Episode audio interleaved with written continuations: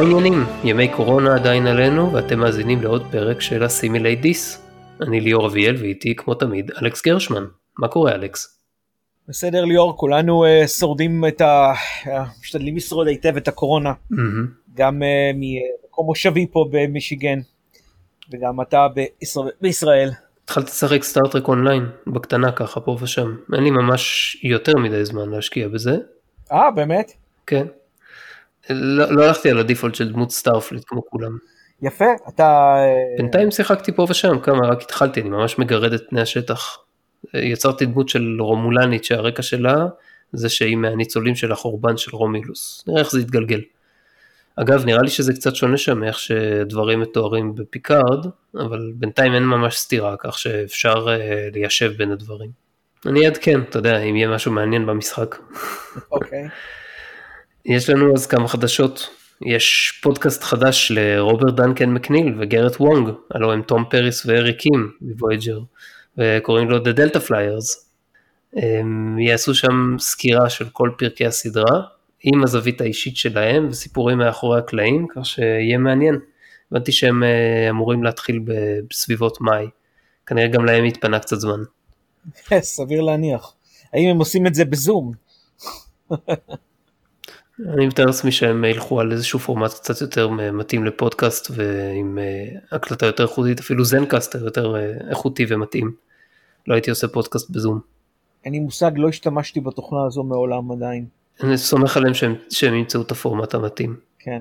אני דווקא, דווקא ממש מעניין אותי לשמוע מה, מה יש להם, בניגוד לפודקאסטים כלליים על סטאר-טרק כמו שלנו, כשזה על ידי אנשים מההפקה, אז uh, בטוח שיהיו, אתה יודע, יכול להיות שחלק ממה שהם אומרים עוד ייכנס לממורי אלפא ולכל מיני אתרים כאלה בתור uh, מידע uh, uh, שלא לא היינו מודעים אליו לפני כן ושיסגור כל מיני פינות. בהחלט, יפה, אתה יודע, זה, זה um, כן, זה סוג של, אני יודע שהוא פה ושם ביים פרקים, רוברט דן מקניל במספר סדרות, כן. אבל הוא קצת היה מרוחק מעולם הטרק, אז, אז אולי עכשיו זו סוג של חזרה שלו, וגרט וונג גם כן, אני מניח, כן.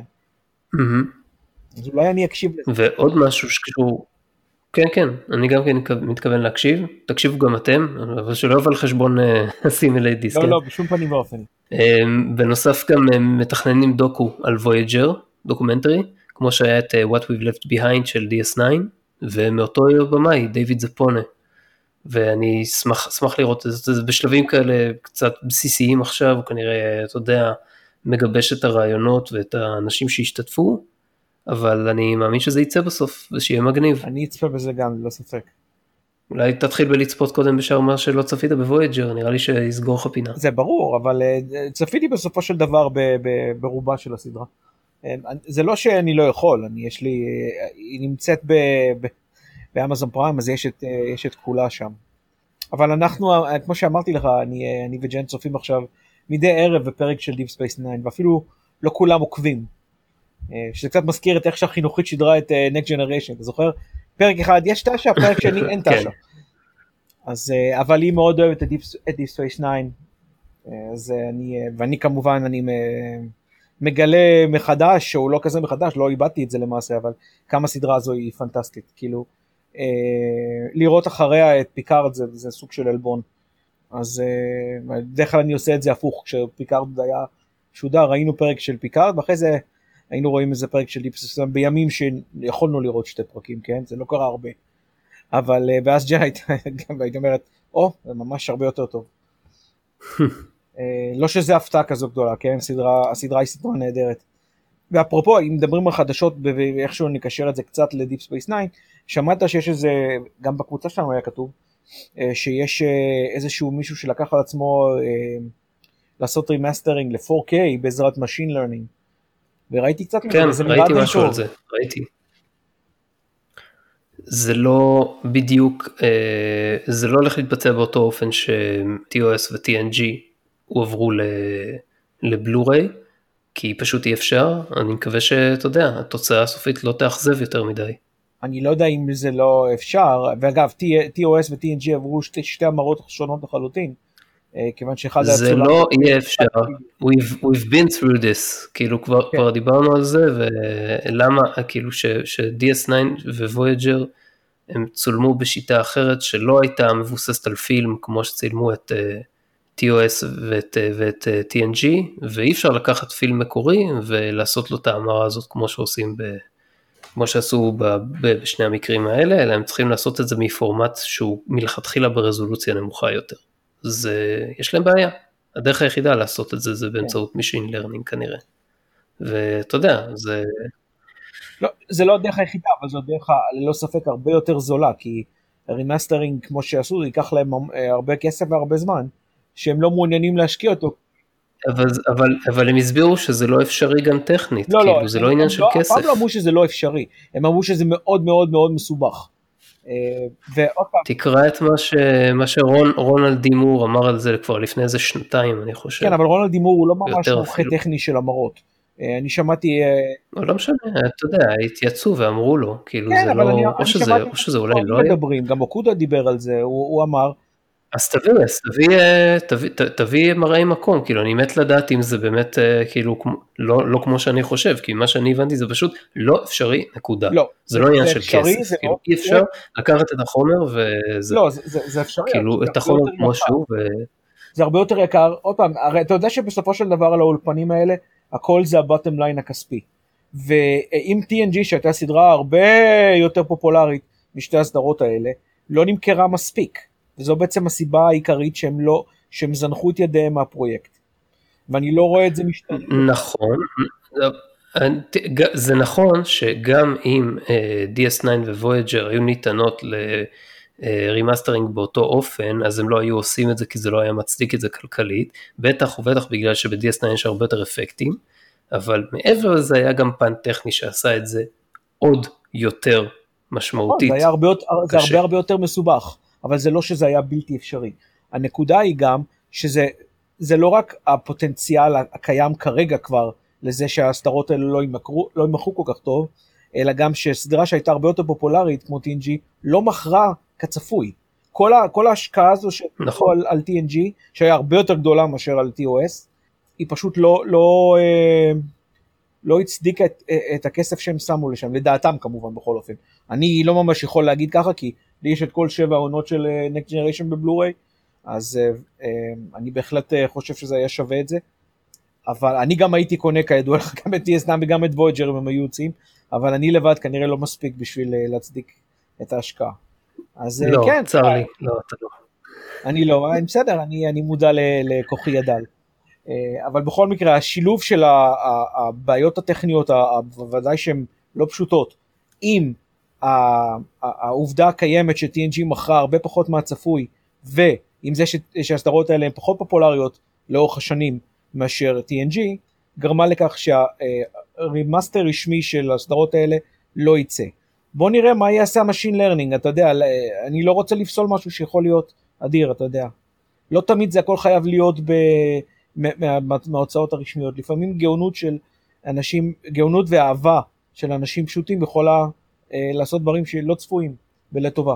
אני מסכים איתך לגמרי, כמו שהיה את הניסיון הזה לייצר כאילו אה, VR של אה, D, ויש לזה כמה קטעים שרואים את זה ביוטיוב. אה, תחפשו את זה אחר כך עם...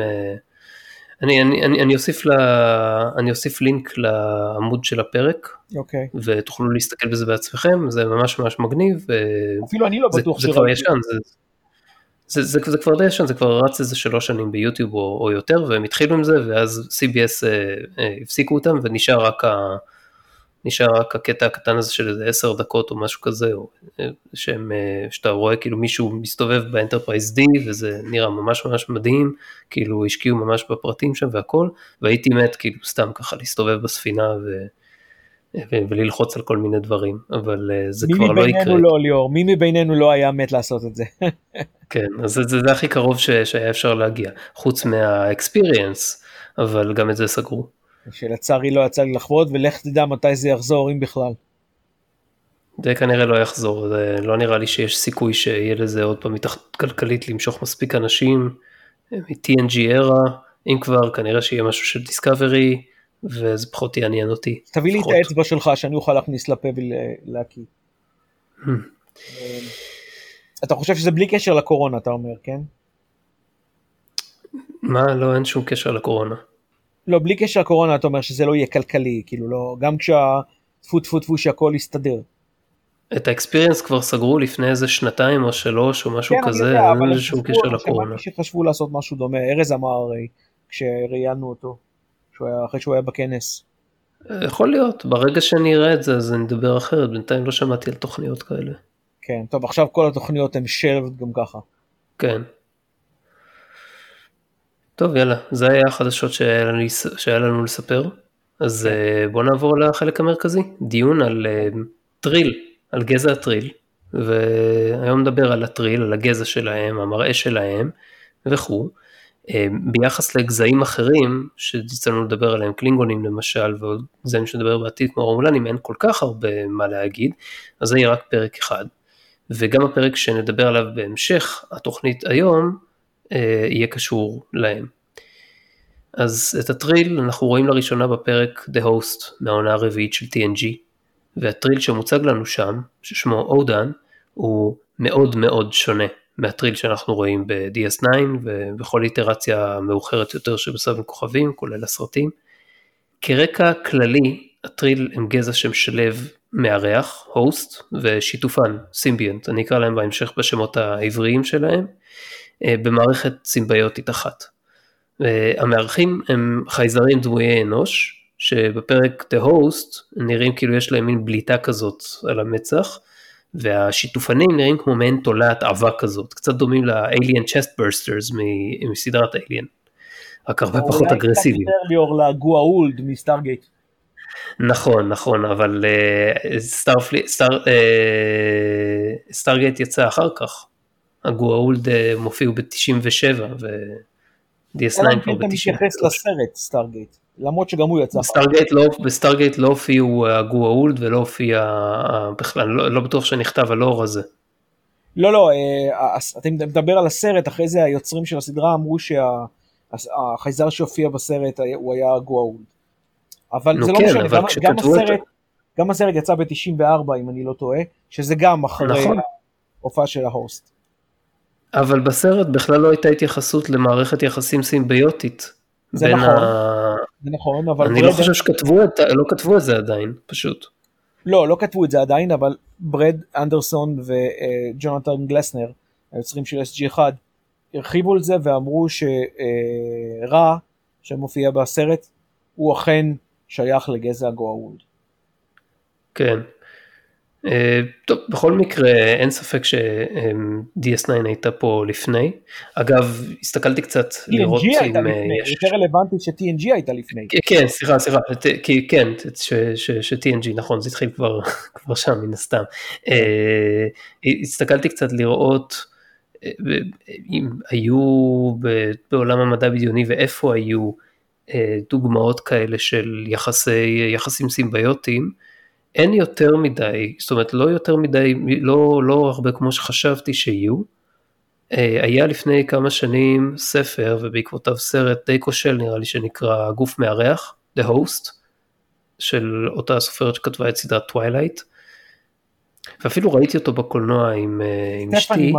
כי היא התעקשה, כן סטפני מאייר, אה, עם, עם, אז ראיתי אותו והוא סתם היה סרט למלם כזה, אבל הוא גם כן נוצר אחרי, אה, אחרי DS9 ונראה לי שכאילו הייתה שם, זאת אומרת נראה לי שההשפעה די ניכרת.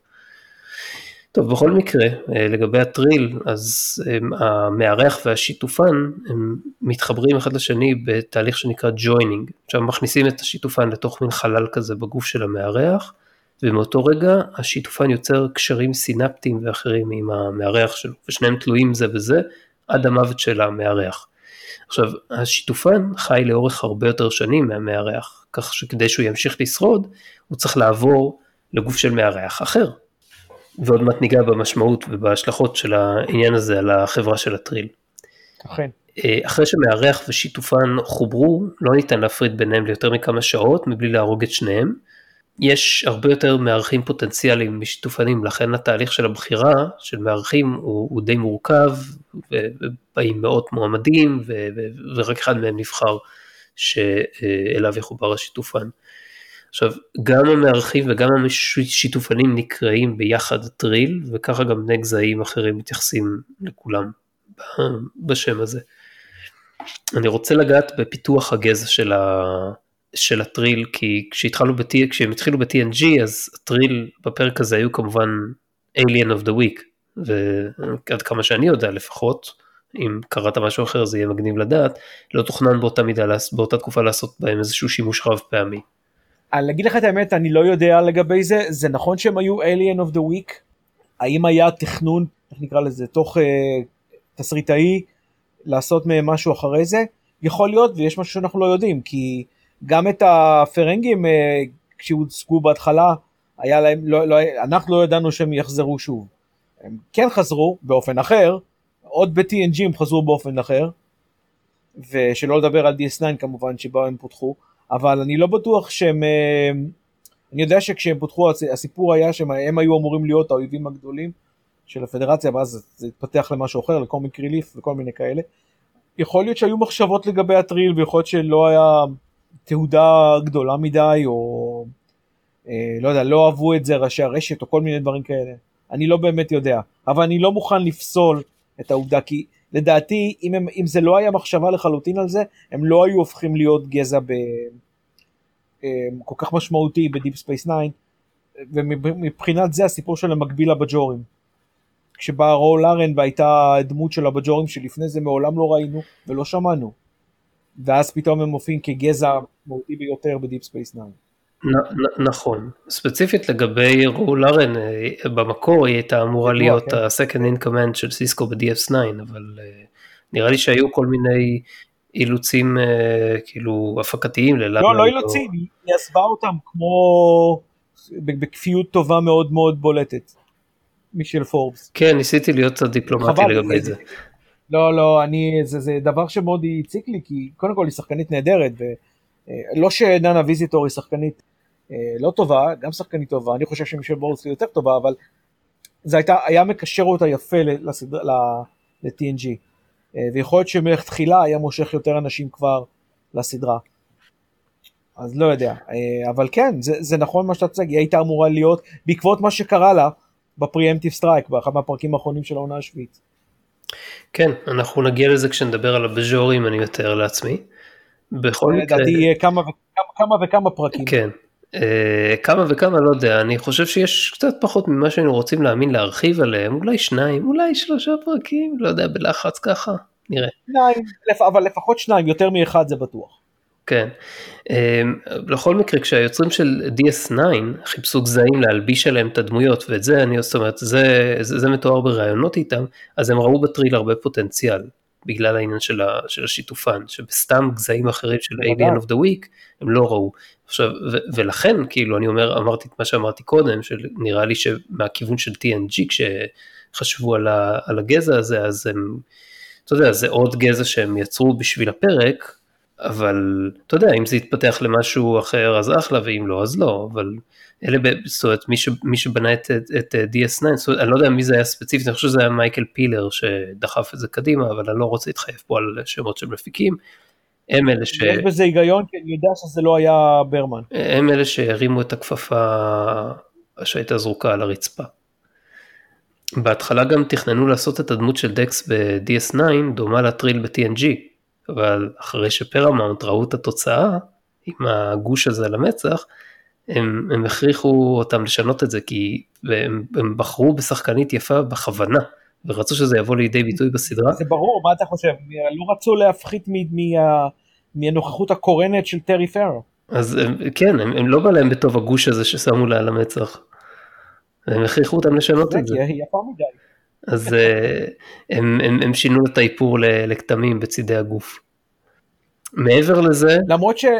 כן. לא יודע אם אתה זוכר ליאור, אבל בסוף, בסוף ההוסט הרי, אתה יודע, נעשה פה ספוילר קטן. כן, ספוילר, זה עברו, עברו מספיק שנים. כן, עברו עידנים, לא שנים. כן. בסוף ההוסט הרי עובר הטריל לאישה, ובברלי לא יכולה להתמודד עם זה, אבל האישה שזה עובר אליה נראית הרבה פחות, הגוש הזה על המצח נראה הרבה פחות מופגן מאשר שהוא נראה על אודן. כן, האמת שאני לא כל כך זוכר את זה, אבל...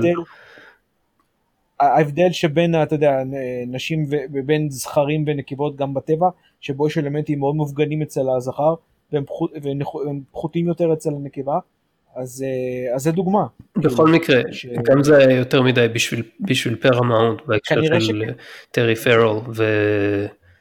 פרל, והם לא רצו, הם רצו משהו הרבה הרבה יותר סולידי. אה, אז אה, בכל מקרה, בסדרה עצמה, In Universe, אין לנו הסבר ללמה הטריל של DS9 נראים שונים מאלה של TNG, אבל אתה יודע, נגיד, כבר היו לנו מקרים יותר, אה, יותר חריפים של הבדלי, הבדלי מראה שהתגברנו עליהם, אז מי שבאמת רוצה יכול לדמיין שאלו שני גזעים מארחים שונים שנוכחים באותו כוכב לכת, כי הרי ב-The Host רייקר ממילא מקבל את השיתופן, גם אם זה רק לזמן קצר.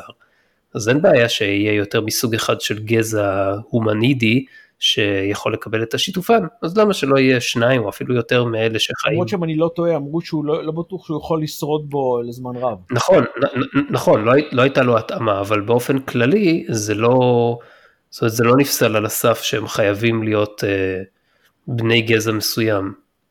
יכול להיות, כאילו אבל זה, אולי זה היה יותר עניין של נחיצות באותו רגע. מאשר, אה, מאשר האפשרות. נכון, כאילו לא, צודק, לא היה שם... צריך, לי, צריך למצוא איזשהו הסבר in universe לעובדה שהם אה, גם נראים שונים, ויותר מזה, אה, אני בטוח שהיית, התכוונת לגעת בזה יותר מאוחר, אבל לחשיבות שלהם, כי הטריל בדיפ ספייס 9 נראים כמו גזע מאוד חשוב בפדרציה. אחרת, בדיוק, למה, לש... ל... ל... למה לתפקיד של שגריר הפדרציה ב... אצל הקלינגונים ימנו טריל? נכון, לגמרי. אתה מבין? אז אה, יש לי, יש לי גם איזה משפט להגיד על זה באמת אחר כך. כי איך שהם אה, הופיעו ב-TNG, אתה יודע, הוא נראה די, אה, אתה יודע, הוא שגריר, או דן היה שגריר, בסדר, אתה יודע. לא, לא נראה שיש לו מי יודע מה חשיבות, ולא נראה שאנשים בספינה הכירו אותו מי יודע מה. כן, את הגזע. נכון. אתה מבין? נכון, נכון מאוד. כאשר בדיפ ספייס 9 כולם, בוודאי, אנחנו כולנו מכירים את הטריל, מה זה, שמם ידע לתפוצה בכל ה quadrant.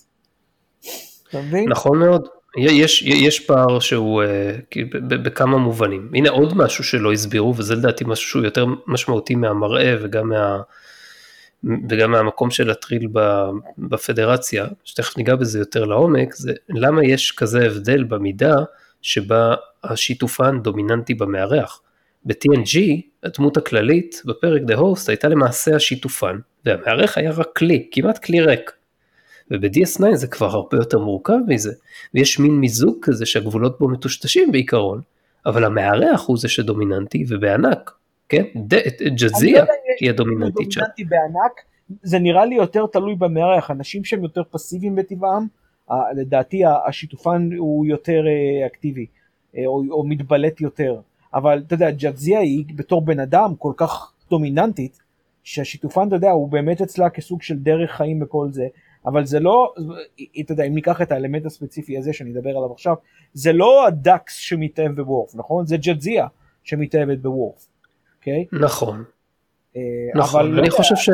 באמת, אתה יודע, מעבר לז'ינטרה בפסט שנדבר עליו, לא ראינו באמת איך האישיות האחרות שלו אלא אם אתה מתייחס, ל, אתה יודע, ל, ל, לקורזון דרך הודו, אבל גם הוא ממוזג עם הודו. אתה מבין? אז זה, זה מאוד מאוד קשה לדעת באמת מה התפקיד, אבל אתה צודק שעל הבן אדם או למארח, אני קורא לזה בן אדם כי הם באמת נראים לכל דבר, למעט הנקודות הם נראים לחלוטין כמו בני אדם. אין רכסים, אין אוזניים מחודדות, אין, אתה יודע, חתכים על האף, נוסח בג'ורים, כל דבר כזה, כלום, הם נראים כמו בני אדם עם נקודות. תגיד לי שאני טועה? נכון. אתה לא טועה בכלל, אבל אה, כן, הסברנו למה זה, למה זה נבנה ככה. אה, אז אני אומר, אז זה ללא ספק שהם הרבה יותר משמעותיים, הרבה יותר משמעותיים המארחים מה שהם היו ב-The Host, שבו לא ברור אם זה או דן היה זה שמאוהב בבברלי או, אה, או משהו בתוכו שלא היה לו שם אגב. זה היה... אני חושב שאודן היה שם של האדם. לא, אודן היה שם של, אודן היה שם של, ה... של השיתופן. אתה בטוח? משוכנע כמעט לגמרי. אני לא, עוד פעם, לא ראיתי את הפרק, מעבר ללקרוא קצת רקע עליו כדי להיזכר, אבל uh, ממה שהבנתי, כן, זה היה שם של ה... כן. כן. אז זאת אומרת שאם היינו מקבילים את זה ל Deep Space 9, אז היו קוראים רק דאקס. נכון, בדיוק ככה. ו-DS9, כן. בדיוק, ב-DS9 אנחנו מקבלים את הרושם בהרבה, גם כש, כשסיסקו מדבר על, על, על קרזון ובכלל באופן כללי, שהשיתופן הוא סוג של מייעץ להוסט בתת מודע, פלוס זיכרונות של המארחים הקודמים, ולא assert itself כמו איזה טפיל כמו זומבי או משהו כזה, כמו איזה חייזר שמשתלט כמו possession. כי הוא לא טפיל, זה בדיוק העניין, הוא סימביונט, הוא לא, הוא לא טפיל, אתה מבין? זה נקודה שמאוד כן. מאוד קל אה, אה, אה, להתבלבל בה, כי לדוגמה אם דיברנו על הגואולד, מה זה גואולד אם לא טפיל? אני כבר לא זוכר איך זה היה ב Stargate כל כך, אני אגיד לך את האמת, לא ראיתי מספיק את הסדרה, אבל נדמה לי שגם שם היו איזה שהם יחסים סימביוטיים אה, מסוימים בין ה... בין אה, הטפיל. בוא נגיד ככה, הרי זה ידוע שהטפיל של הגואולד נתן, אתה יודע, כוח ועמידות למי שנשא אותו, כן? אז הוא, אה, אבל זה היה גם למען שימור עצמי, יותר מאשר כן, עזרה. שם הוא היה יותר דומיננטי מבסטארטרק. לחלוטין כן. הרבה יותר. עכשיו בוא, בוא ניגע בנקודה שאתה התייחסת אליה קודם. גם ב-TNG וגם ב-DS9 מספרים לנו שהטריל שימשו כשגרירים. אורדן בפרק The Host היה שגריר כמובן, וקרזן שהיה מהארח הקודם של דקס היה גם שגריר של הפדרציה לקרונוס כמו שאמרת. כן. בין היתר אולי גם עוד דברים אני לא יודע, לא, לא יודע, נדמה לי שמזכירים בעיקר את זה בסדרה. עכשיו ב-DS9 בכל מקרה עושה רושם שהם חלק מהפדרציה כי אף אחד לא אומר אחרת, אבל גם לא אומרים את זה במפורש. וגם ברור לכל מי שמעורב מי, מי הם ומה הם הטריל. אבל ב-The Host החיבור בין המארח לשיתופן היה טוויסט של הפרק וזה היה שוק טוטאלי לפדרציה בכלל ולקראשר שהייתה במערכת יחסים עם אורדן בפרט. עכשיו במקרה הזה הם פשוט שכתבו את הקונטיניוטי לחלוטין, אני לא רואה שום הסבר משכנע לאיך יכול להיות שלא היה להם מידע על, הגז, על, על איך הגזע הזה עובד, בעוד שסיסקו למשל הכיר את קרזון שנים רבות עוד מאז שהוא היה אנסן, שנים רבות לפני DS9, ומן הסתם הוא היה מודע למי הוא ומה הוא, אני לא, זאת אומרת הוא, הוא הרי לא היה מופתע מזה שג'טזיה היא דקס, וזה קרה רק כמה שנים אחרי הפרק The Host ב-TNG, זה פשוט לא מתיישב סביר, אתה מבין מה אני אומר? אני מסכים איתך. חבל, לדעתי יכול להשקיע קצת יותר בכתיבה במקרה הזה, כמו לא, דוגמה לא, להגיד במפורש. אתה נותן להם אפילו קרדיט, זה פאק משמעותי, החוסר חיבור הזה. אני, אני, אומר, היה אפשר עם קצת פחות הזנחה אה, ל, ל, לעשות איזה טיפה יותר הגיוני, אה, להגיד, כמו למשל להגיד במפורש שהטריל לא חברים בפדרציה, ושג'טזיה למשל הצטרפה ל Starfleet מיוזמתה הפרטית, ולא כחלק סטנדרטי מההזנה של Starfleet מהעולמות שחברים בו, ושסיסקו ידגיש בפרק הראשון של הסדרה, של DS9, שעד לאחרונה הוא היה בטוח שקרזון הוא אדם אחד ולא ידע שיש בו שיתופן, ושעכשיו הוא רואה את זה באור אחר, כדי לא לגרום לפרק The Host להיראות נורא נורא מוזר, כן? וזה גם יסביר למה אם הם לא חברים בפדרציה, אז, אז בפדרציה לא ידעו שיש שם את המערכת הסימביוטית הזאת. ושאיכשהו פשוט כאילו ההסבר הזה עדיין לא חלחל לסיסקו, ולכן הוא, הוא כאילו, לקח זמן עד שהוא, עד, עד שהוא הבין את זה. יש עדיין את העניין של להסביר איך הפדרציה לוקחת, בין, לוקחת כאילו יצור מגזע אחר, שהיא לא יודעת עליו מספיק, כפי שנראה, ועושה אותו שגריר בכל מיני סיטואציות רגישות, כמו מה שהיה ב"דה הוסט", או כמו שיש עם הקלינגונים, שזה פשוט כאילו, זה פשוט לא הגיוני שהטריל לא יהיו חברים בפדרציה והוא יהיה עדיין שגריר, אלא אם כן הטריל מפורסמים בזה שהם סוג של שגרירים להשכרה, שפשוט נורא נורא טובים בסיטואציות דיפלומטיות, כל כך הרבה יותר טובים, שמשתלם לגזעים אחרים ולחברות אחרות כמו הפדרציה לשכור את השירותים שלהם. זה גם היה עושה את הגזע לא... שלהם קצת יותר מעניין. אני לא חושב שזה, זה לא נשמע לי נורמלי שה, שהפדרציה ייקחו, אתה יודע, אמבסדר פור הייר לקלינגונים, שזה ה... אתה יודע, הגזע הכי חשוב שאיתם הם אה, התעמתו, ואחרי זה כרתו הסכמי שלום, אתה יודע, הרי הוא היה קשור גם להסכמים של קיטומר, אני חושב, וכל הדבר הזה, אז אה, זה נשמע לי מאוד מאוד אה, קלוש. אתה מבין ש... ש לגמרי, ש... מאוד הזוי. ואני חושב שזה שהם לא הרחיבו על זה, זה פאק לא קטן. נכון, הם לא עשו שום דבר מה, מהדברים האלה שאמרנו, ובגלל זה אנחנו נאלצים לשכתב בראש שלנו הרבה מאיך שהמבנה של הגזע מוצג ב-TNG, כי הרי DS9 לא נשכתב בשביל פרק אחד. זה ברור. אז אנחנו פשוט כאילו אומרים לעצמנו, טם טדם טדם, ב-TNG דברים קרו אחרת, בוא נמשיך הלאה. תחזור על הנעימה הזאת בבקשה. טם טדם טדם. זה הנעימה של הטריל. טם טדם טדם טדם. כן. The thrill thing song. אה, אז כן, ככה זה, אתה יודע, רוב מה שאנחנו יודעים מהנקודה הזאת על הטריל מגיע מ-DS9, ושם מציגים לנו בכמה פרקי מפתח, בדרך כלל את החברה ואת המנהגים שלהם. אה, אחד הדברים שאנחנו מגלים זה שהטריל שמיועדים לחיבור מגיעים במשורה, וצריך לברור אותם בתהליך מורכב. ובפרק שעוד מעט נדבר עליו, אז קרזון היה אחד מחברי הוועדה שבוחרת את המארחים, נדמה שהוא היה גם ראש הוועדה. אה, והכלל החשוב ביותר בחברה של הטריל בהקשר הזה, הוא שאסור למארחים של שיתופנים להיות בקשר עם בני משפחה או חברים של אחד מהמארחים הקודמים של השיתופן שלהם. וג'זיה.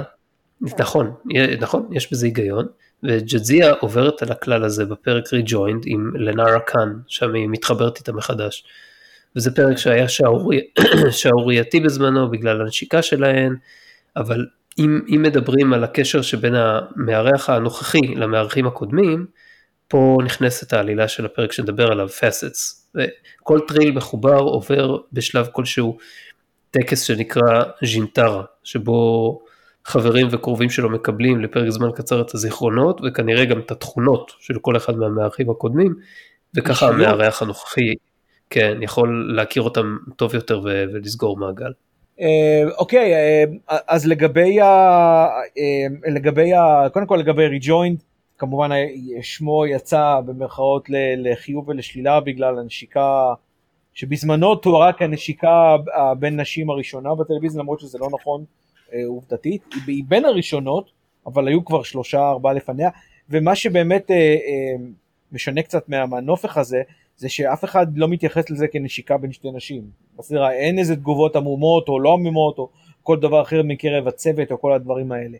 אה, כי אה, הקטע פה הוא באמת שזה המארחים הקודמים והמארחים הקיימים וכל הדבר הזה ש, שעובר על החוק הזה של הטריל שהזכרת. ולכן הפרק הזה הוא, הוא לא באמת, הוא לא, הוא לא לגמרי עובד על, שני, על, על, על אחד משני העקרונות האלה. הוא לא באמת פרק על מערכת יחסים בין שתי לסביות, ומצד שני הוא לא לגמרי פרק על מערכת יחסים בין, אה, בין אה, זאת אומרת הוא בעיקרו פר- פרק על מערכת יחסים בין המארחים הקודמים והמארחים החדשים, אבל בגלל כל העניין הלסבי שה- שהצטרף אליו, שמשך אליו גם אה, מבקרים וגם אוהדים, אז זה גם סוג של אם, אם הם, אם הם, סליחה, בעין, את, את המשמעות השנייה, ולכן הפרק הזה הוא מעין לא פה ולא שם.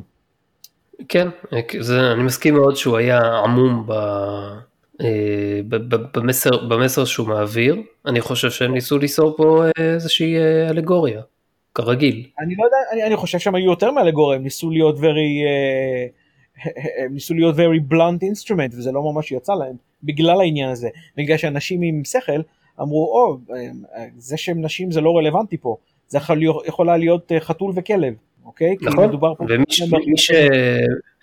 מי, מי, למה זה יפה? מי, ש, מי שמספיק אינטליגנטי בשביל לראות את זה, אז ראה את זה והבין למה הם התכוונו, והבין שהמסר העיקרי של הפרק זה, ה, זה, זה, זה שג'אדזיה בעצם שוברת פה טאבו של הטריל, ומי שלא מספיק אינטליגנטי בשביל לראות את זה, אני מניח, ומסתכל רק על הפן השטחי בפרק, אז הוא רואה זוג לסביות, ואז אחד משני דברים, או שהוא כאילו מתחרמן מזה, ואז כאילו, לא יודע, מפספס קצת את, העיקר, את העיקרון של מה שסטארטרק מנסה להביע, או שהוא מת, מת, מתקומם על זה ואומר כאילו, למה הם חייבים לדחוף את האג'נדה הקווירית שלהם לסדרה שאני כל כך אוהב, ואתה יודע, ואז כאילו הוא חוטף. שלושה דברים, יש את האלה שמתחרמנים מזה, כי באמת היו מדובר בשני נשים מאוד יפות, אתה יודע.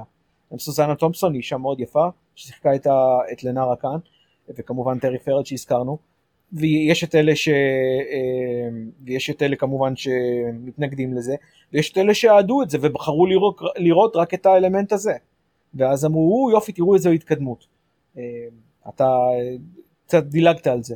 בפרק, האנשים נכון, האלה אתה יודע מה, סבבה, אתה צודק, אתה צודק, אבל מי שראה את זה ככה, אז הוא כאילו, הוא לא מבין, הוא פספס את החלק האינטליגנטי שהפרק לא הוא לא על... אבל, אה, אבל הוא היה חלק מאותו, מאלה שקראנו להם במרכאות לא אינטליגנטים.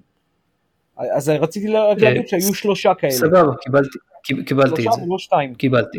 אה, וכן, תשמע, אה, אני, זוכר שכשאני ראיתי בזמנו, אני מניח שאני אהיה חייב, אה, אני הייתי חלק מהחלק החרמני, אני יודע.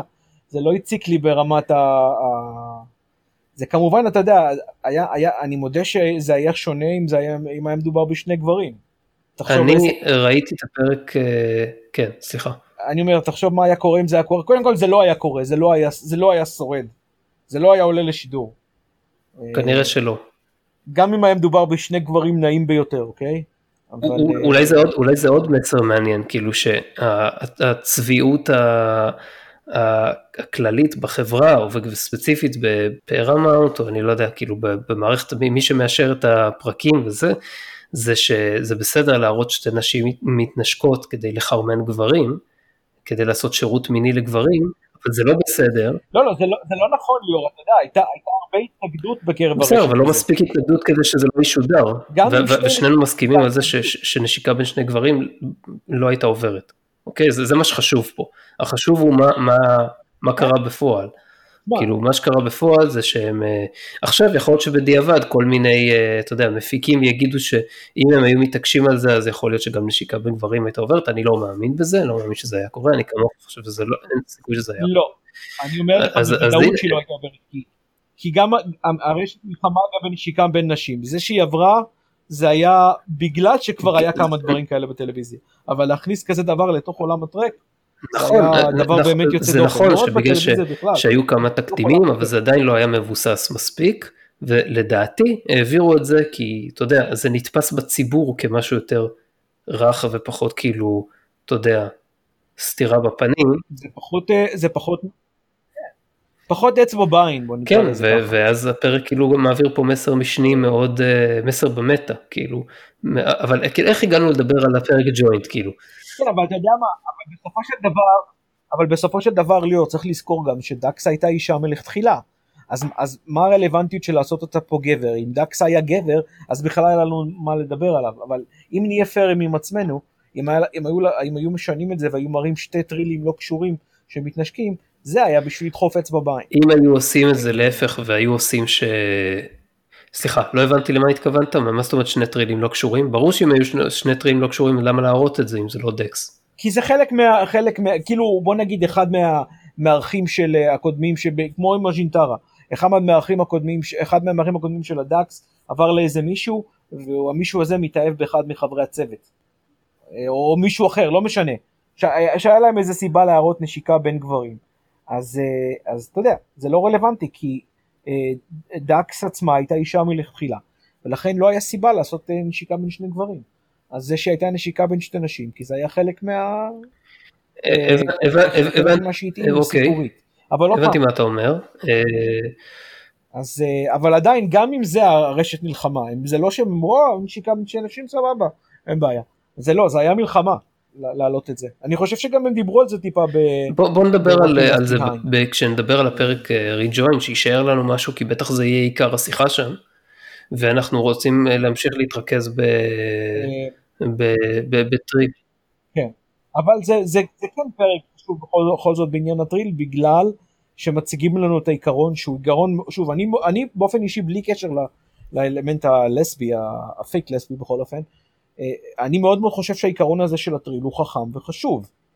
זה, זה, זה, זה להיכנס נכון, לתוך לגמרי, הם. הסבירו, הם הסבירו את זה גם את שאם זה. אתה, אה, אה, אם אתה כאילו לא, לא שם את העיקרון הזה גם כחוק וגם כתפיסה חברתית ב- בחברה של הטריל, אז יהיה לך מצב של כאילו אחרי מספר דורות של, ה, של, של שיתופן כזה, כאילו זה כמו איזה משפחה אחת גדולה ולא קוהרנטית של, והרבה מריבות והרבה קנאה והרבה, אתה יודע, אה, כאילו מערכות יחסים מאוד מעוותות בסופו של דבר.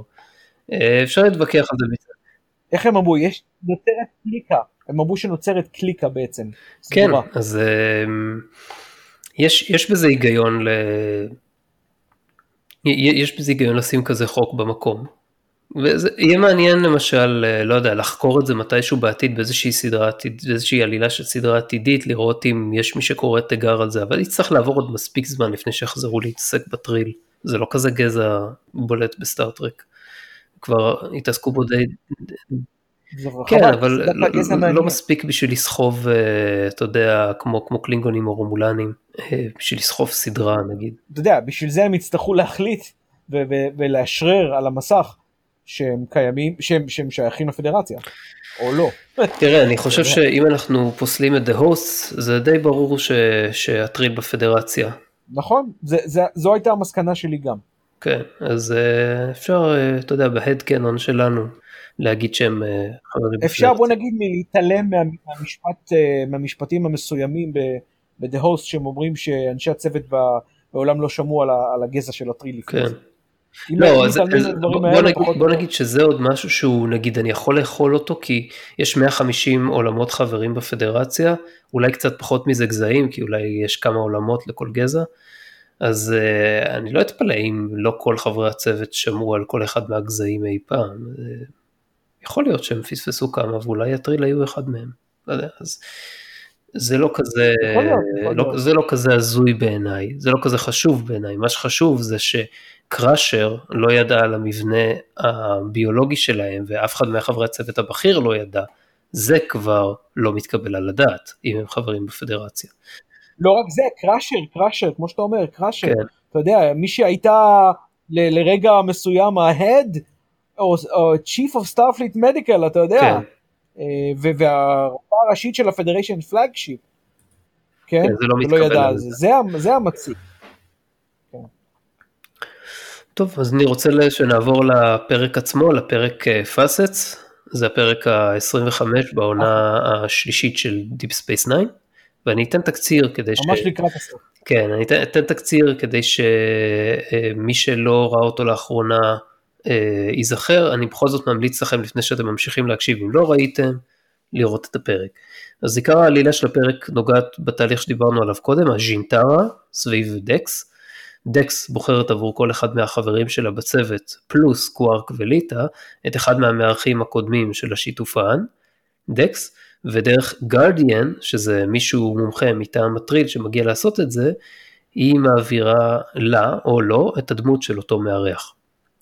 השיא של התהליך הזה מגיע עם קרזון שמתמזג עם אודו וטוען שבגלל המבנה המיוחד של ה-Changelings הם רוצים להישאר ביחד, הוא ואודו, כאישות אחת.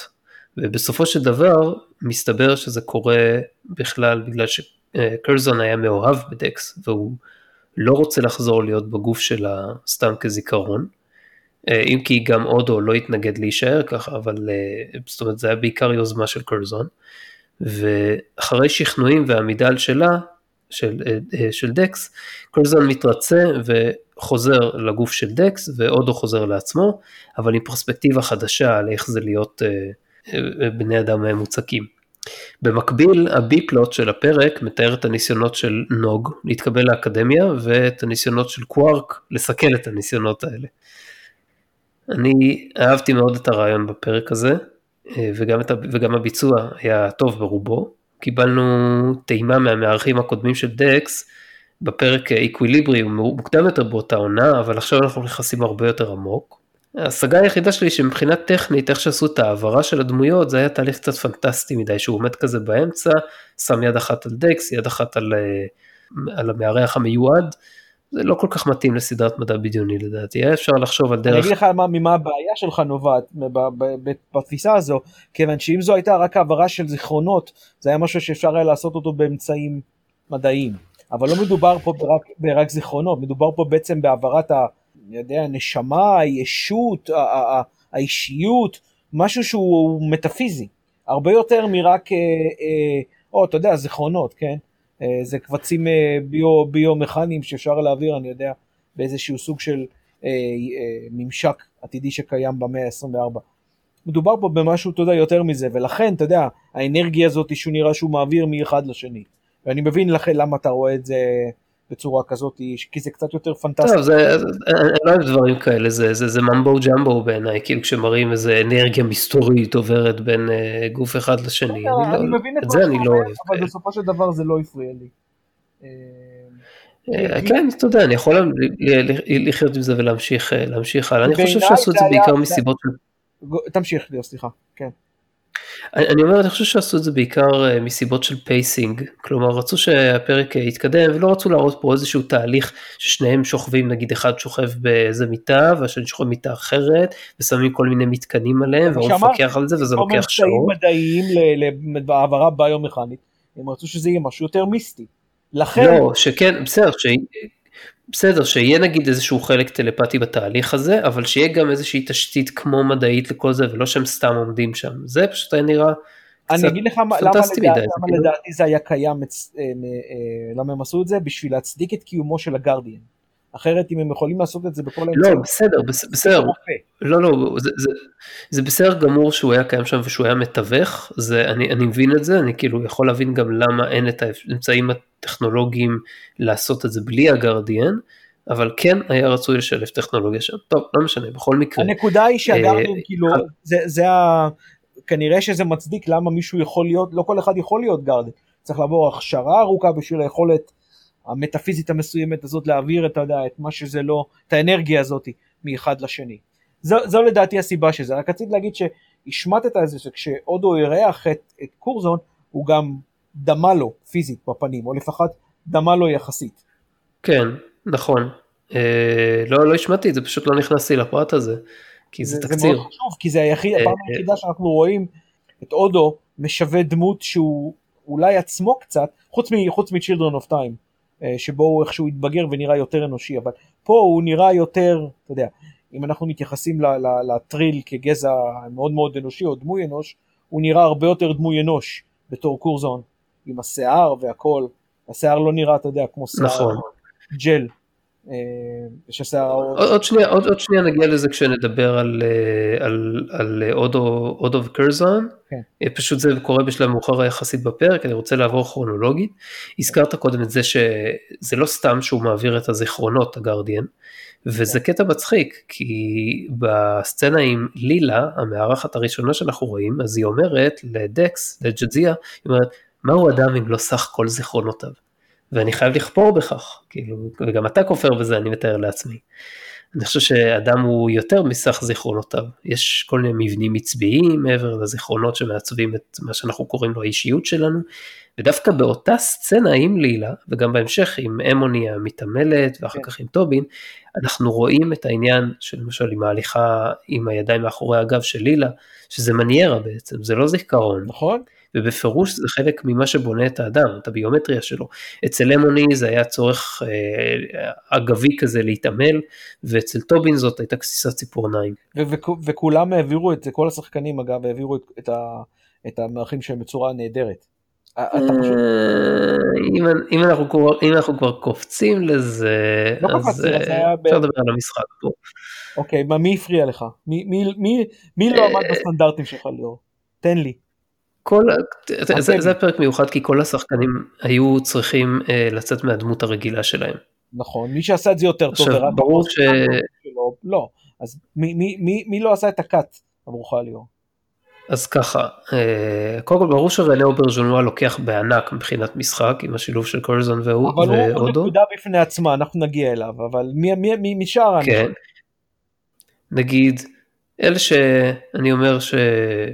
נגיד אה, המשחק של סידיג שגילם את טורייס, למלם כזה, לא didn't strike me too hard, וככה גם... אבל, אה, אבל הוא סוג של, אה, גם המשמעות של טורייס משום מה הייתה פחותה יותר, איכשהו, מאחרים, לדעתי.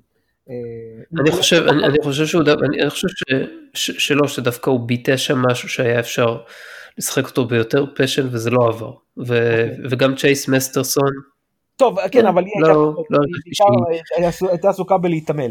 ואני חושב שדווקא בדיוק, אבל... וכל מיני עשו עבודה נהדרת. אז אני פה אני חולק עליך, אני חושב שהם בתחתית הדירוג שלי, אה, הוא לדעתי היה, כאילו, זאת לא הייתה שעתו הטובה ביותר של כל מיני. אתה אני חושב? חושב שקשה לו לצאת מהדמות של, של אובריין. וזה, וזה לא שהוא לא יכול, ראיתי אותו משחק בתפקידים אחרים בקולנוע, בטלוויזיה, והוא יכול, הוא שחקן טוב. אני לא חושב שהתפלק לו לא טוב במקרה הזה. יכול אבל להיות. ננה ויזיטור, לא, כאילו, משחק מוגזם, וכאילו, אבל היא הייתה אמורה לא להיות... טבעי, מאולץ מאוד. אתה חושב שהיא מאולץ מאוד? אוקיי. היא הייתה אמורה להיות מישהי אחרת, אבל היא לא, לא, לא עשתה עבודה טובה במיוחד בתור שחקנית, לשכנע אותי שהיא... אה, קח לדוגמה את המשחק של ארמין שימרמן שעשה את, אה, את אודריד, זה היה קורע, זה היה אדיר. זה היה מצחיק. זה, כן, זה אבל אתה יודע, אבל ליאור, ממש נהניתי. אני מסכים איתך, אבל תחשוב, אם אתה חושב על זה, שחקן שמגלם דמות שהוא קומיק ריליף, או הרבה פעמים קומיק ריליף, עשה עוד פעם משהו שהוא די קומי. אז זה לא, זה לא יציאה כל כך מהמסגרת הכללית שלו. אתה מבין? זה הרבה יותר קשה, כי, כי הרבה יותר קל לך לברוח לקומיק ריליף שאתה רגיל אליו, מאשר לייצר קומיק ריליף אחר, נכון, וטוב באותה מידה, וזה אתה מה שהוא עשה פה. כלל זה קומיק ריליף. אז אתה יודע, זה משהו שיותר באופי שלך. נגיד, תחשוב שהוא היה צריך לגלם את, נו, איך קראו לו לרוצח? ברח לי השם. ג'ורן. ג'ורן. תחשוב שהוא היה צריך לגלם את ג'ורן, נראה לך שהוא יכול לעשות משהו כזה? לא, אתה צריך את, ה, אתה צריך את המבט החודר של, של אברי ברוקס, את, ה, את הקול השקט ומקפיא אדם שהוא מסוגל לייצר. אה, זה לא זה היה. טוב. אני מוכן להתערב גם שה, שהסצנה עם, עם, עם סיסקו ג'ורן הושפעה משתיקת הכבשים, מהדינמיקה בין אה, חניבל לקלריס. יש משהו בזה. אבל זה, זה דרך אגב, הסצנה הזאת, אני מסכים איתך אגב שאברי ברוקס היה פנטסטי. זה דרך אגב משתיק את כל האידיוטים שמדברים, אומרים שהוא שחקן קקה. הוא שחקן נהדר, אברי ברוקס. הוא שחקן מצוין, הוא. פשוט, הוא פשוט בן אדם קצת מרחף, כן. הוא שונה, המשחק שלו גם הוא שונה, אתה יודע, הוא, הוא, הוא מראה שאתה לא צריך לצעוק על מנת לייצר עוצמה ופחד. הוא יכול לעשות, אתה יכול לעשות את זה בדיוק בדרך ההפוכה, בשקט. אמ, עכשיו, אבל בסדר, אין, אין לי בעיה עם זה שאנשים לא אוהבים את, אה, את, את, את הדמות של סיסקו, זה בסדר. לא, כי אבל זה לא זה, זה שהם אומרים. שהוא לא שחק, שהוא שחקן חרא, זה, אה, זה, זה פשוט, זה מציק לי. זה פשוט מציק לי. אמ, אתה יודע, fuck em. כאילו, אבל- אנשים אבל- יגידו, אנשים יגידו. לננה. אנחנו רואים הרבה דברים. ה- ה- רציתי פשוט להתמקד על נקודה הזו עם ננה ויזיטור, כאילו, אתה אומר שהיא לא שכנעה אותך, אבל היא לא שכנעה אותך שהיא מישהי שונה מקירה? או שפשוט שהדמות שהיא... לא, לא, לא, היא- שכנעה אותי שהיא מישהי שונה מקירה, פשוט לא העבירה שום דמות באופן משכנע, זה כאילו היה, אתה יודע, אודישן לא טוב, הבנתי אותך. מה שהיא עשתה. המטרה של הדמות הזו, של ההפרדה הזו של הז'ינטרה, זה שהשחקנים ייצרו דמות שהיא לא דומה לדמות שלהם בשום צורה ופנים, חוץ מהודו, שנגיע אליו. ברור לי, ברור, ברור לי לגמרי, ופה היא כאילו סתם עשתה דמות שאתה אומר, אוקיי, אני מבין מה את אמורה להיות, אבל זה לא בא לידי ביטוי במשחק. כאילו, במשחק בא לידי ביטוי איזה, אני חשבתי שהייתה דווקא בסדר, ה, כמו שאמרת, עם המניירה של הידיים מאחורי הגב וה, והקול השונה והזה. גם עליה, אתה יודע, יש השגות על יכולת המשחק של, של ננה ויזיטור. אני חושב שהיא שחקנית טובה, אבל כמו שאמרתי לך קודם, שדיברנו על הדמות של קירה מול הדמות של רו לארן, אני חושב שמישל פורבס שחקנית יותר טובה. אני לגמרי מסכים איתך, ואני, אה, אתה יודע, אני חושב שהיא הייתה, עושה עבודה יותר, יותר טובה, acting wise, מננה ויזיטור, אם היא הייתה מגיעה לשם, אבל אה, אתה יודע, הדבר, הקובייה הוטלה. בכל זאת דמות, אה, דמות טובה, אני, אז אני לא, לא הייתי, אתה יודע, כן, ממ- ממרומנו המאוד מאוד דל, לא הייתי אומר שהיא לא שחקנית טובה, אה, ננה ויזיטור. אני חושב שהיא שחקנית טובה. האם יש יותר טובות ממנה? ללא ספק. אוקיי. אבל היא עדיין שחקנית טובה. כן. אבל אני, אני מבין מה שאתה אומר. עכשיו לגבי כל מיני, אני חושב שאני אני אהבתי את הקטע הזה של הכסיסת ציפורניים, זה עשה אותו שונה מאובריין, כי אובריין זה לא הקטע שלו.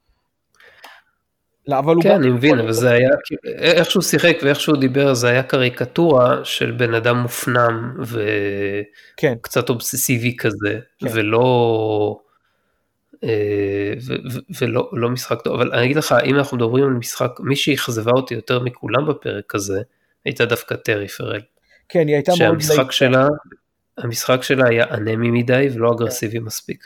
וזה חבל, כי היא זאת הייתה- נהדרת בכל שאר הסדרה. נכון, נכון, אבל זאת הייתה הזדמנות מצוינת בשבילה להתפוצץ על המסך, ואני מרגיש שהיא פספסה את זה. אני חושב שזה בגלל שהפרק, איך שהפרק נבנה, הוא אמור להדגיש את כל הדברים מסביבה, אה, ולא אותה. וזה, וזה חבל, כמו שאתה, כמו שאתה אומר. אבל אני חושב שזה לא כל כך בגלל היכולת המשחק שלה, שאנחנו יודעים שהיא מצוינת, אלא בגלל איך שהמצב. אוקיי. אני אומר לך, אני, אני אגיד לך איפה אני רואה את זה במיוחד, אני רואה את זה בסצנה בסוף כשהיא מתעמתת עם קורזון. רנה אוברג'ונואה עושה את שלו, ממש הוא נותן את כולו שם, אבל המשחק בסצנה הזאת מרגיש לי חד צדדי, כמעט כאילו היא רק, אה, אתה יודע, מקריאה את השורות שלה, כאילו phones it in, מה שנקרא. phones it in, בדיוק מה שבאתי להגיד. כן, ולא, אה, וכאילו, היא לא הופכת את זה לפרויקט, היא לא הופכת את הסצנה הזאת לפרויקט, וכאילו, בסטאר טרק, ספציפית ב-TNG, ב-DS9, בוויאג'ר, כאילו, יש זרקור שמאיר לזמן מוגבל ביותר על כל אחת מהדמויות, וכל אחת מהדמויות צריכה לזהור כדי שבסופו של דבר כשמסתכלים in hindsight על הסדרה, אז תגיד וואו, איזה דמות, איזה, כאילו, זה לא כמו סדרות שמתעסקות בדמות, שכאילו יש לך מספיק זמן לפתח, לפתח את הדמות הספציפית הזאת. פה כאילו מה שנותנים לך אתה צריך לעבוד איתו, זה לגמרי המקומות שבהם העבודה של השחקנים היא מה שעושה את, ה, מה שעושה את הדמות, זה לא רק התסריט. אתה, אתה, אני מסכים איתך, אתה יודע, אתה מתייחס למה שנקרא, אתה יודע, 15 minutes of glory או משהו כזה, ש, שבסטארטרק בגלל שזה ensemble cast, התור שלך מגיע כל איזה, אתה יודע, כל פרק זמן מסוים ואתה צריך mm-hmm. to shine. וכן, אני, אני מסכים איתך, אבל אני חושב שההופעה שלה לאורך הסדרה מפצה על זה. כן, אני חושב, זאת אומרת, אין לי ספק שהיא השתפרה הרבה מעבר לכאילו מה שאנחנו רואים בפרק הזה בהמשך, זאת אומרת, היא כבר, הדמות שלה נהיית הרבה יותר, בטח כאילו כבר בעלילות עם וורף וזה, והאקסצ'יינג' ביניהם, אז הדמות שלה הרבה יותר מבוססת. טוב, בסדר. Uh, רציתי להגיד עוד משהו. גם לפני זה לא, לא, גם לפני זה היא שיחקה יותר טוב. Uh, יכול להיות, אני כבר, זהו, אתה ראית, לאן הגעתם ב-DS9? כאילו איזה עונה? אנחנו מסתובבים סביב עונות 4, 5 ו-6. אה אוקיי אז כבר ראיתם את זה אז אתה אז אתה כבר אה, כבר עמדת על טיב המשחק שלה בשלבים המוקדמים אני פשוט כבר לא כל כך זוכר את זה. כאילו אני לא זוכר את זה כן. ברמה של להגיד או המשחק אבל אתה יודע מה אם אני לא זוכר את זה כנראה שהמשחק לא הותיר בי רושם יותר מדי חזק. את קווארק למשל אני זוכר מההתחלה. לכאורה לא ראית את זה הרבה זמן. לא? כן זה, זה מה שאני מתכוון. אה, לא, אני, זאת אומרת, אני אומר, ברור שלא ראיתי את זה הרבה, אה, כבר הרבה זמן באופן שיטתי, אבל גם, גם, אתה יודע, גם את קווארק לא ראיתי הרבה זמן באופן שיטתי, והוא נכנס אצלי עמוק הרבה יותר לתודעה בגלל המשחק שלו, אה, מאשר, אה, מאשר דודזיה. עד, עד לקראת, אתה יודע, עד העונה השלישית, ובעיקר עד סוף העונה השלישית, למעט הפרק הזה של... שדיברנו עליו לפני זה, אה, מה השם שלו עוד פעם? ברח לי השם? פרק אה, שבאותה עונה שלישית על... אקוויליבריום. אה, על אקוויליבריום, אז דקסי, אתה יודע, היא פשוט עוד אחת מהצוות. אין פרקים שמתמקדים בה כל כך. היה את הפרק דקס, וזה היה לפני. זה היה בעונה נכון. הראשונה, אני חושב. כן, היה פרק שעושה פוקוס על כל אחד מהם, אני חושב, אבל... אבל התפקיד שלה בצוות הוא פשוט, הוא פחות. אה, והוא מתעצם לקראת הסוף, או לא לקראת הסוף, אה, מתעצם לקראת אה, אה, סוף העונה השלישית. לא, לא, לא שזה קשור, גם, גם כמובן, גם עלילות הדומיניון מתחילות בעונה הזאת, בסוף העונה השלישית, אבל לא שזה קשור, אבל, אה, ואז מגיע וורף, ואז בעצם היא מקבלת פוקוס הרבה יותר גדול. אז אני לא נכון. יודע אם יש לזה חלק מהעניין, אבל ללא ספק, אני חושב שזה ללא ספק קשור. טוב, אני חושב וללא ספק זה שני דברים שנוגדים אחד את השני. אני חושב ש... שהגעת וורף מעצימה גם את, את נוכחותה של ג'אזיה ונותנת לטרי פרל יותר הזדמנויות לנצוץ. אני מסכים איתך. כן. אתה חייב למחוק את זה.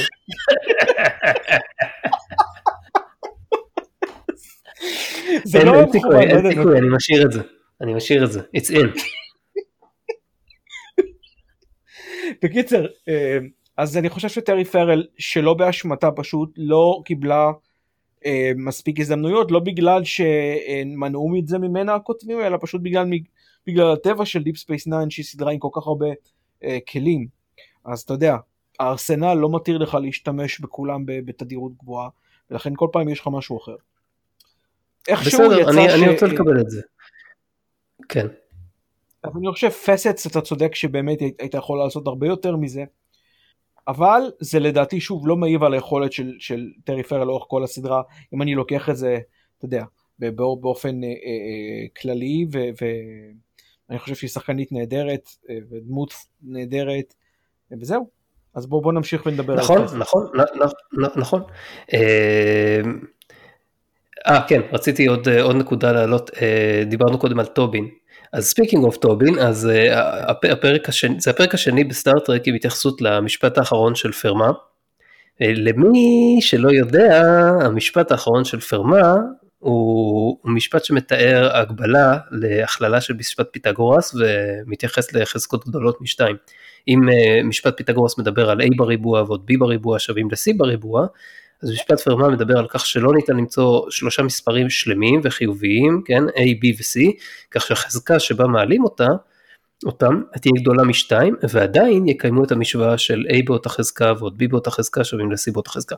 עכשיו המתמטיקאי הצרפתי בן המאה ה-17, פייר דה פרמה, טען באחד הספרים שלו שהוא הצליח להוכיח את המשפט הזה, אבל מעולם לא נמצאה ההוכחה שלו, how convenient. ובפרק The Royal מהעונה השנייה של TNG, פיקארד אמר שבמשך 800 שנה מאז שפרמה ניסח את הבעיה, לא הצליחו למצוא לה הוכחה. כעבור 6 שנים משידור הפרק הזה, המתמטיקאי הבריטי אנדרו ויילס, או ויילס, לא בטוח איך מבטאים את השם שלו, פרסם את ההוכחה השלמה שלו למשפט. כאילו הוא עבד עליה במשך כמה שנים, ואז כאילו גילו לו שם איזה טעות, ואז הוא עבד איזה שנה ותיקן את הטעות, ואז הוא פרסם אותה ב-95. והפרק הזה, Facets, הוא יצא באותה שנה עם, עם ההוכחה, וכנראה מנסה לתקן קצת את ה continuity, כי אתה יודע, קצת פדיחה לסטאר טרק, שמדברים על המשפט האחרון של פרמה כאילו הוא עדיין לא מוכח. אתה יודע, אבל הם יכולים להתייחס לזה בצורה ש... אתה יודע, היה, היה, רויאל היה בעונה השנייה של נקסט ג'נריישן, נכון? Mm-hmm. אז אתה יודע, עבר הזמן בין העונה השנייה של נקסט ג'נריישן לסוף העונה השלישית של דיפ ספייס 9. אז הם יכולים לעשות לזה מעין הסבר in universe י בנד, לא קרה באמת ב... אה, ב אתה יודע, ב-2020 או 2019 או מה שזה לא. סליחה, רגע, מתי אמרת שהמתמטיקאי הבריטי עשה את זה? 95. 95. וזה גם הסיבה, ש... זה, זה, זה גם הסיבה שהזכירו את זה, זה קרה כאילו כמה חודשים לפני ש Facets יצא, אז ברור שכשהם כתבו את הפרק, אמרו, אוי, fuck, אמרנו ב The Royal שכאילו, ש... שהמשפט עדיין לא הוכח, חייבים כאילו איכשהו לתקן את זה. זה מה שאני מבין ממה שקרה פה. שזה, הם יכולים לתקן, לתקן ולהגיד שזה קרה בין מתי שרויאל קרה ובין מתי ש Facets קרה. עדיף, ש, עדיף שישתקו במקרה הזה ולא יגידו כלום. העיקר שיתקנו את זה איכשהו, כך שהמשפט של פרמה כבר מוכח ב, ביקום של סטאר טרק. אתה יודע, בטכנולוגיה של היום הם יכולים עוד ללכת לאחורה לרויאל ולהשתיל משהו אחר. אה, זה כן, זה deep fake, אני תוהה מתי זה יתחיל להגיע לסדרות קלאסיות. מקווה שלעולם לא. כן. retcon ים זה, זה, אתה יודע, זה retconning כזה. אבל זה retconning באמצעים טכנולוגיים, אתה יודע, זה לעלות מהאוב משהו ולשנות משהו בקרביים שלו. כן. כן, אבל יש לי עוד איזה כמה, כן, יש לי עוד איזה שתי הערות אה, שוליים לפרק הזה. אחד, אנחנו לומדים לגבי ג'אדזיה שהיא היחידה בהיסטוריה של כוכב הלכת שלהם, שהתקבלה לתוכנית אחרי שנופתה ממנה. כן. זה עוד אחד מהמקרים האלה שבהם דמויות או קווי עלילה בסטאר טרק, בהם הדמות או האובייקט הוא הכי הכי במשהו, הוא היחיד במשהו, או... זה קורה הרבה בסטאר טרק, אני לא יודע אם שמת לב, ש... אה, לא יודע, אה, קירק הוא הקפטן הכי צעיר בהיסטוריה, או שלא יודע, משהו לגבי ספוק, תמיד הוא היחיד שככה, היחיד שככה. לא, אבל בקרק הוא היה, הם סתרו את זה אה, אחרי זה ב-TNG. קירק היה למרות, ש, למרות שזה דווקא, למרות שזה כשלעצמו זה לא פרט כזה הזוי שהקפטן של ספינת הדגל של הפדרציה יהיה גם הקפטן הכי מוכשר וכאילו באופן טרנזיטיבי גם הכי צעיר אבל זה סתם כאילו צירופי מקרים יותר מדי צירופי אבל, מקרים אבל הם לא עשו משהו ב-TNG תיקנו את זה הם היו, היו חכמים ואז הייתה אישה אחרת אתה זוכר הייתה קפטן טריילה סקוט שסיימה אה, ראשונה הכי צעירה. את האקדמיה. וכמובן היא מתה מיד אחרי זה בפרק הזה. כי הייתה קפטן אישה שחורה. זה היה בקונספירסי בעונה הראשונה. כן, כבר הספקתי לשכוח את זה קצת. כן. אמ, אז דבר שני זה שהסצנה בין אה, קווארק ונוג בסוף היא כאילו באה אליך משום מקום, אבל חלק מהביפלוט של הפרק הזה, סצנה חזקה מאוד, כמובן, כמו תמיד בעלילות B-פלוטס טובות, המסר שלהן מהדהד את המסר של ה-A-פלוט, בכך שרום עומד על שלו מול קווארק, כמו שג'דזיה צריכה לעמוד על שלה מול קרזון. אה, נכון, נכון. בכלל, מה שקווארק עשה... נכון, של ה... כל הסטרסטט של בהולוסות בשביל שהוא יתכונן לכניסה לפדרציה, למבחני הכניסה לפדרציה. בכלל מה שקווארק עשה שם היה ממש פטרוני ומגעיל, ממש קשה לסלוח לו, ונראה לי שרובנו כצופים פשוט לא כל כך זוכרים את המעשה הזה, אני, אני ממש לא זכרתי. כאילו ראיתי את זה ואמרתי וואי, fuck לא זכרתי שהוא, שהוא עשה דבר כזה לנוג, זה ממש מגעיל. טוב, הוא לא רצה שהוא ילך לשם אני מניח, אתה יודע. בסדר, אבל אתה יודע, להכשיל, ה... להכשיל בכוונה את האחיין שלך ב... במבחני... אתה יודע, ש... ש... אתה יודע ש... נכון שאנחנו רואים שקוארק הוא בעצם, הוא, למרות כל ההצהרות שלו הוא לא הפרנגי המצוי, אבל אתה יודע, הוא... אנחנו יודעים הרי שהפרנגים לא רואים משפחה באופן שכנראה שאר היומנואידים רואים אותה. נכון, אתה יודע, נכון. זה, איך אומר, איך, איך אומר הכלל הזה ב-rules of acquisition, treat family uh, and friends like friends exploit them. כן, אז uh, אבל אנחנו רואים שרום הוא גם כן מאוד שונה בהיבט הזה, זאת אומרת הוא לא מקבל את זה, הוא, הוא, הוא מותח את הקו, the line must be drawn here, כאילו הוא בא ו-puts his foot down לקוואר. כן, רום, רום, רום מתחיל את הסדרה הזו כפרנגי יותר טיפוסי, ולאט לאט הולך ו- ונהיה אנושי כמעט. אה, לכל דבר ועניין אה, במהלך הסדרה. הוא, הולך, הוא אמור להיות, אתה יודע, עזר שכנגדו של קווארק, של להראות את הצד השני של מה שהפרנגים, וכמובן בהשלכה הזאת גם נוג, בגלל שנוג הופך להיות, אתה יודע, הפרנגי הראשון ב Starfleet. אה, אבל זה מראה כאילו את, ה, את מה שהפרנגים יכולים להיות. זה עוד, עוד דרך אגב, בהערה קטנה, אני אגיד שמראה על ההתפתחות של הפרנגים ואיך אנחנו למדים עליהם הרבה יותר ממה שראינו עליהם, מה שראינו אותם, אתה יודע, בצורה, אני לא אגיד את זה חד-ממדית, כי כבר היו לפחות יותר משתי תצורות שראינו אותם ב-TNG, אבל הרבה יותר אנחנו רואים עליהם, כמובן בדיפ סטיישן, הרחבה משמעותית בעצומה. אה, אבל לקיצר, מה שרציתי להגיד לגבי קוואק זה שמעבר, אתה יודע, לניסיונות הפרנגים שלו, אתה יודע, שהוא רוצה להשאיר את נוג בגלל החשיבות שלו לבר, כל זה, יש אידיאולוגיה גם אצלו, הוא, הוא, הוא, הוא רואים שהוא רעיונית מתעב את העניין הזה ש, שפרנגי ילך ויהיה בקרב humans אה, או אה, humans או, או שיהיה ב Starfleet. זה, זה משהו שהוא בעיניו, אתה יודע, זה, זה מגלגל לו את העיניים. נכון, נכון, וזה הפיתוח שלו ב, ב, ב, בסדרה, הוא לא משתנה לגמרי, הוא לא מפסיק להיות פרנגי והופך להיות כאילו... Human alike כזה כמו כמו שאמרת על רום. ש... לא זה היה הופך להיות נכון אבל אבל הוא מקבל פרספקטיבה קצת יותר אה, אוהדת לבני האדם. אה, כן. זה נכון אבל אני, אני רק אני אומר הנקודה היא אפשר לתת לו גם את הקרדיט על ה... או אפשר לא, לא לתת לו את הקרדיט, אלא להעריך שזה יותר מאשר, אתה יודע, הרצון הפרנגי שיהיה מישהו שיעזור לך בבר, כי הוא עוזר לך, הוא עושה דברים שאחרים יכולים לעשות, אז זה מועיל לך, זה לא משנה מה, מה, מה הרצונות שלו, אלא זה גם האידיאולוגיה, שאתה לא רואה את זה הרבה אצל הפרנגים, אבל יש לו אידיאולוגיה חזקה כנגד זה, זה מרגיש שזה משהו שהוא, אתה יודע, זה משהו שאסור לעשות, זה נורא. לא, אני אומר לזכותו של אה, ארמין שימרמן שהוא העביר את הנקודה הזו גם כן, מעביר אותה לאורך הסדרה בצורה טובה. Mm-hmm. ואני חושב שהגיע הזמן להתעסק בהודו וב... mm-hmm. ובקורזון.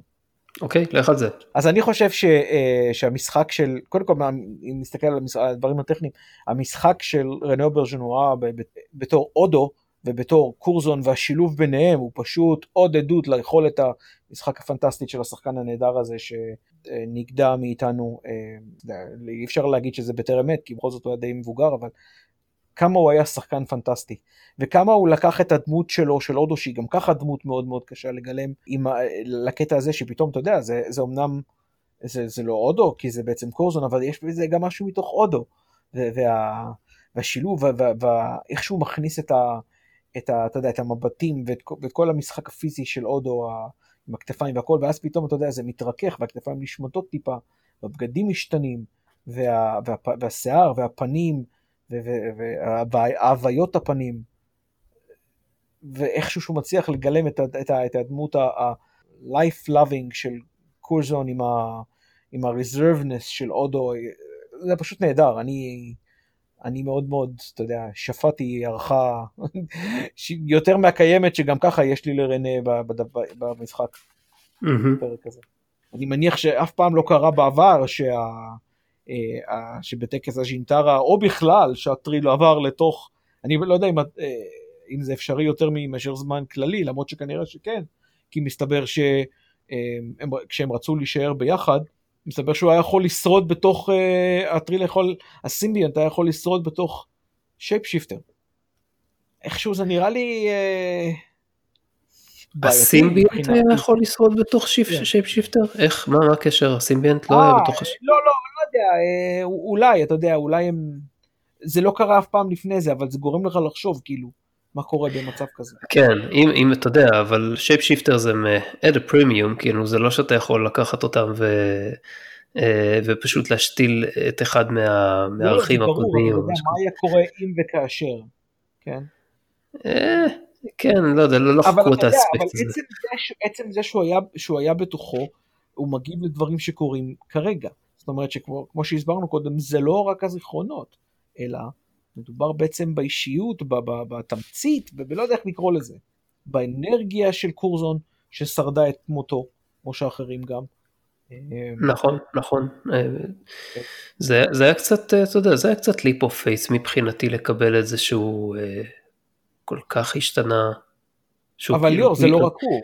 זה כולם היו ככה. נכון, נכון, נכון, זה, זה, זה, זה מוזר לי כאילו שזה, שזה קרה, בגלל זה כאילו, זה אם לא דווקא היה...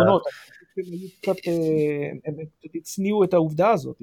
אולי בשביל אז, שזה אז, ב, אז ב, זה, זה, זה בדיוק העניין, זה כאילו, מתחת לפני השטח יש כל מיני, אה, כאילו, אה, אתה יודע, חיבורים עצביים וקשרים עצביים כאלה ואחרים שהם כאילו מה, ש...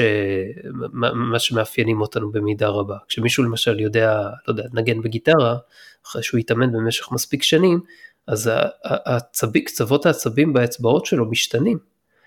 זה לא משהו כן. שאתה יכול להעביר טלפתית מגוף לגוף, אתה צריך אשכרה לעשות לא, את השינוי הזה בגוף המארח. כן. אז, ולא היה שינוי כזה, הוא פשוט כאילו החזיק אותו, שניהם נושמים נשימה ארוכה ועוצמים עיניים, והופ, הוא עובר. וזה כאילו, אתה יודע, בסדר, הבנתי למה עשו את זה, רצו לפשט דברים בפרק הזה כדי לא להעמיס יותר מדי על הצופה, אבל... אני מסכים, אבל עדיין זה, זה כאילו מראה שזה יותר מזיכרונות, כן? זה, זה ללא ספק. כן, כן. כן. דרך אגב, הם עשו פה עם אה, קרזון ואודו, הם עשו כאן טוביקס לפני שהיה טוביקס, כשחושבים על זה. נכון. רק, ש... רק שבטוביקס הם, אתה יודע, זה לא, היה, היה ברור שמדובר בשני יצורים חיים שהתמזגו לידי אחד.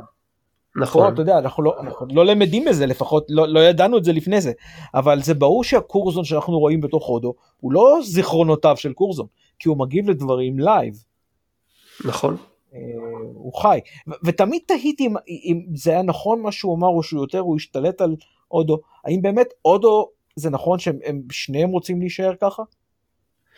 שאלה לא, מצוינת. לא אני, אה... אני מאמין ש... לא, לא, אני, מאמין שזה היה נכון, כי אם לא, אחר כך בסצנה בסוף בין אה, אודו וג'זיה כשהם מדברים, אז אודו היה אומר לה, תקשיבי, אני נאבקתי בזה, אבל קורזון היה חזק יותר והוא אמר לך משהו שהוא לא נכון, אני לא רציתי להישאר ככה והוא כפה את זה עליי. עכשיו הוא לא אמר לו שום דבר כזה, הוא היה מאוד כאילו רך ועדין והוא גם מאוד העריך את החוויה הזאת. אם הוא היה נכון. רוצה, אם הוא באמת רצה להישאר, אני רוצה להאמין שאודו עצמו כאילו בתוך השילוב הזה, הוא contemplated it ושקל את זה ממש ברצינות, ובסוף כשקרזון עצמו קיבל את ההחלטה של, החלק של קרזון בתוכו קיבל את ההחלטה של, שזה לא יהיה, שהוא כנראה לא יהיה עם ג'דזיה, ושזה לא בסדר ש, שהוא עושה את הדברים ככה בגלל שהוא אוהב אותה, אלא... כן. אז, אז, גם, אז גם אודו שבתוכו כאילו הוא נפל לו האסימון שכאילו הוא צריך לחזור להיות משהו. יכול להיות, אתה זה... יודע, זה פשוט, כש, כשזה היה בהתחלה, זה נראה לי כל כך, אתה יודע, כל כך שונה מהטבע הרגיל של אודו, ש, אה, שאמרתי, זה נראה לי קצת בעייתי שאודו בחר ככה פתאום להיות כל כך שונה ממה שהוא. כן. אה, אז אתה יודע, לא, לא, קשה לדעת אם זה נכון לחלוטין או לא. לא יודע, זה, זה משהו שתמיד הציק לי. אבל אתה יודע, הם גם אומרים בז'יאנטארה שבעיקרון הבן אדם אמור לקחת, בן אדם, ה host אמור, אמור להיות לו שליטה על, על, על האישיות. הרי כן. אתה זוכר בקטע עם, אה, עם ג'ורן, אז אה, דאקס צועקת, ג'אדזיה צועקת לו, בנג'מין take hold או משהו כזה. כן. והוא snap אז, אז בעיקרון, לפי הדבר הזה, זה נראה שאודו יכול היה לחזור ולהיות אודו בכל רגע נתון. לפי, לפי מה שהם אומרים, אבל איכשהו לא נראה ככה. אבל הוא, הוא, תיאר, אבל הוא תיאר את זה, כאילו, בהתחלה כשהם התחברו אז הוא אמר שבגלל הטבע המיוחד של ה-changelings, אז התמזגנו לישות אחת, ולא, אני חושב שאם קרזן לא היה בוחר לעזוב באופן מודע, אז הם לא היו יכולים להתנתק. לא יכולים להתנתק, או שאלה אם אחד לא היה מסוגל לכפות את רצונו על השני. זה הנקודה מבחינתי, זה מה שאני... אנחנו לא, לא יודעים כי לא נכנסו, לא נכנסו, לש... לא נכנסו עם זה לשם, אבל לא היה שם עימות ביניהם כמו שהיה במקרה של סיסקו וג'ורן. טוב, לא היה עימות בין סיסקו וג'ורן, אלא אתה יודע, אני מבין... היה, בטח שהיה עימות, מה זאת אומרת? ברור שהיה עימות, כאילו בסוף סיסקו ניצח ואז כאילו הוא אומר אני בסדר אני בסדר רק לקח לי קצת זמן לחזור לעצמי. כן אבל הוא יכול לחזור לעצמו זה הנקודה. זה, זה בסופו של דבר נכון. החלטה של המארח. אבל ג'ורן נלחם בזה. כן, ג'ורן נלחם בזה כי הוא פסיכוטי. כן. אה, זה מעניין, אתה יודע, זה גם אתה לא רואה את זה הרבה אה, בכלל בטרק, וזה היה מאוד יפה איך שעשו את זה שם, ושוב האמת המשחק של אייברי ברוקס היה פנטסטי ב low key אבל המפחיד הזה, שהוא, mm-hmm. שהוא, שהוא מצליח להוציא ממנו מישהו שהוא גם כן, אתה יודע, soft spoken וכל הדבר הזה, הרי זה מה שסיסקו בדרך כלל, soft spoken וזה, אבל עדיין כן. יכול להעביר הכל מתחת לפני השטח בצורה מאוד מאוד בולטת. אני חושב, איך זה שמישהו כמו ג'ורן נבחר להיות מארח? משהו שתמיד תהיתי. אז זה הנה אז הוא, הוא דיבר הוא, הוא דיבר על זה בזה כאילו הוא אומר מצחיק שאיך אז צריך לראות את אקוויליבריום עוד פעם כי שם מדברים על זה יותר כן, לעומק. אתה ראית את זה יחד עם זה לא? לא ראיתי איכשהו פסחתי על הפרק הזה. אוקיי. ראיתי אותו בעבר, אז כן? אבל לא ראיתי אותו בסבב הנוכחי של הצפייה שלי, אני מתכוון. אז שם, שם מתמקדים בזה יותר, ואני מתאר על עצמי שהתשובות נמצאות שם. כן, ומעבר לזה שהוא היה מוזיקאי, מסתבר מפורסם. כן. כן, אוקיי. טוב, זהו, הגענו לסוף התוכנית, מקווים שנהנתם. אם כן, נשמח אם תיתנו לנו לייק בדף הפייסבוק של Assimilate This, ונשמח גם אם תגיבו שם. אנחנו זמינים במרבית אפליקציות הפודקאסטים, לרבות ספוטיפיי, אפל פודקאסט, פודקאסט אדיקט ועוד. תודה שהייתם איתנו, תודה אלכס. תודה לך ליאור, היה אחלה פרק. ועד הפעם הבאה, ביי ביי. ביי ביי.